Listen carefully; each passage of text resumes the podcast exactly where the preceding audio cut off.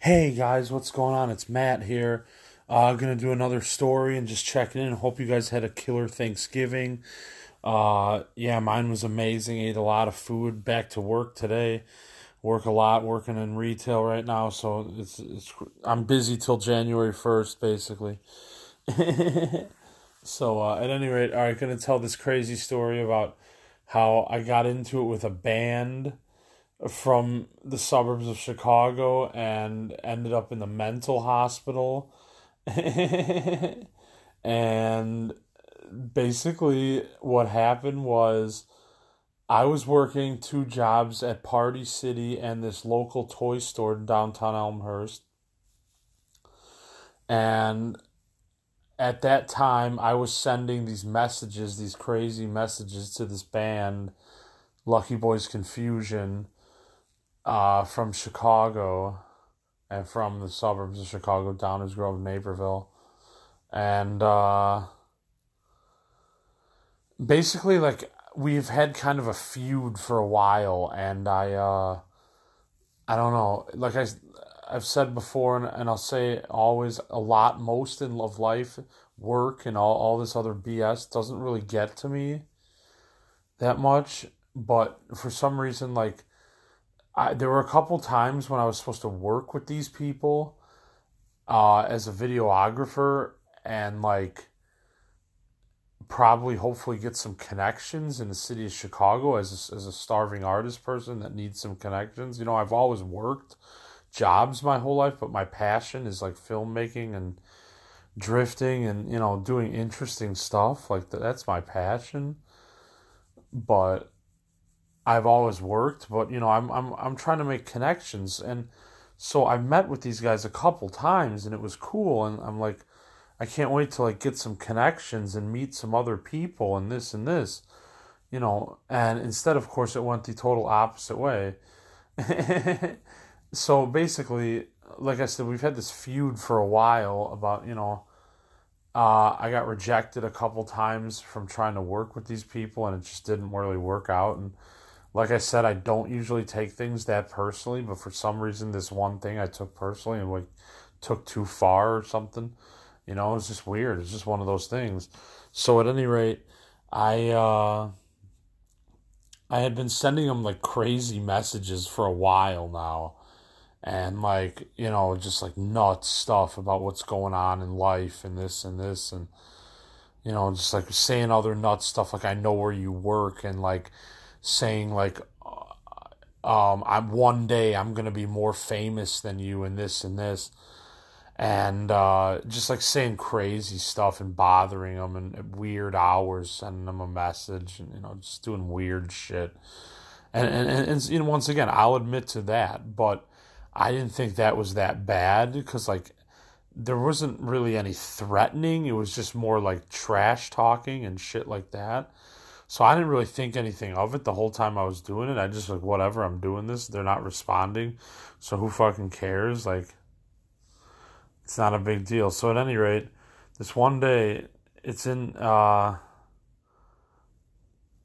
let's see, March, I want to say or no, maybe early April.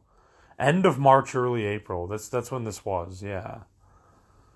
Um so this one day I get out of work at 4 p.m. and my dad picks me up. He's like, "We have trouble," and I'm like, "What? What do you mean?" He's like, "The cops have been by the house." He's like, "They they want you to go talk to them at the station about the messages you sent to this band." and I'm like, "Uh oh." And so like now the weird part was they actually one of the one of the guys, the main guy of the the main singer of the band, like had a side project, and they were playing in Elmhurst. So what happened was they went to the cops when they got into Elmhurst before their show. They probably came early. They went to the cops and showed them the messages and this and this and this. And then when I got out of work, like my dad said we had to go talk to the like the sergeant at the station, and I'm just like, what? And so I sit down and talk to him. And I basically just said, I said, look, I'm sorry. I wasn't trying to do anything. Be like, I was just like trash talking and be like, there's a little bit of anger because they they said I could work with them a few times and they kept rejecting me and it was just weird. You know, I was honest and I was just like, uh, but I'm not trying to do anything to anybody. It's just words. You know, I, I'm not. I would never harm a soul. Like that's what I said. And you know, they the see the problem with me and the Elmhurst police is that they think I have this mental illness record for years and years and years because of like shit is because I've been thrown in the mental hospital like three different times whether or not I needed to go I have no idea you know that's what I'm up against in this crazy society but anyways so like so yeah, so basically I go and talk to the sergeant and then he wants me to go on the south side of Elmhurst to the hospital and get evaluated. So then I go and do that. And and I'm thinking on the way to go get evaluated in my mind, I'm like, well, how about you just drop me off at Brer Rabbit in Villa Park and then I don't go to Elmhurst and I just take lifts. You know, and I don't go to Elmhurst even though I work there, but I mean I, I don't live there, you know, like how about that? But of course, no one's going to go for that. So I get evaluated and, and I'm in the hospital for hours. And finally, it gets to the point where they want me to change into the hospital gown. And I'm just like, oh, that's when you know you're going to the mental hospital. Like, it's when you know you've done it. Like, so they finally come to the conclusion that I have to go. They bring me food, this and this. So I have to go. I don't have a choice. So I go. I'm. I go in an ambulance. Well, first first they knock me out and then w- I wake up like I don't know an hour later or something like that. And then they take me away in the ambulance and I go to Streamwood and I've been there before. That's what's crazy. Is that this was my second time there. So you go there and basically the whole thing the whole mental hospital experience is like groups where you talk about your life and yourself and what you want to work on and, and what you're you you're proud of and you know you just do groups like that and there's some game groups and then there's some you know ser- more serious groups and there's some where you take notes and you fill out paperwork. It's it's like a it's like a college class like it's what it is and you just learn a lot about mental illness and and okay for myself i'm not trying to deny 100% that i don't have it but i think sometimes it's blown out of proportion a little bit and that's how i really feel about it. So as someone that's been like a victim or whatever you want to call it of all this stuff my whole life whether i have it or not i'm never really going to know maybe a, a slight amount but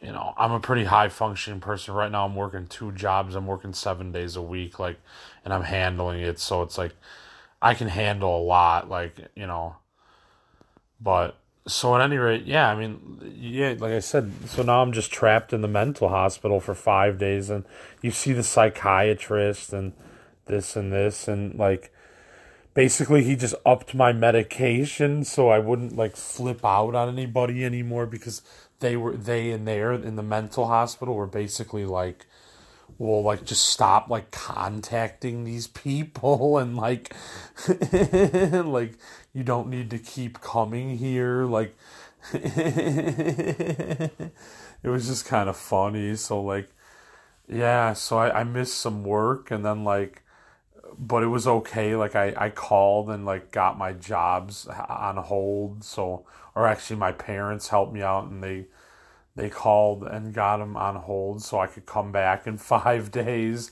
so I did, and uh, it was crazy. Like, I don't know. It was just nuts. Like, it was just like, you know, I mean, moral of the story is don't over message somebody because they're going to think there's something seriously wrong with you and like but you know it's it was it's not the end of the world. I think getting taken away in an ambulance is really really crazy.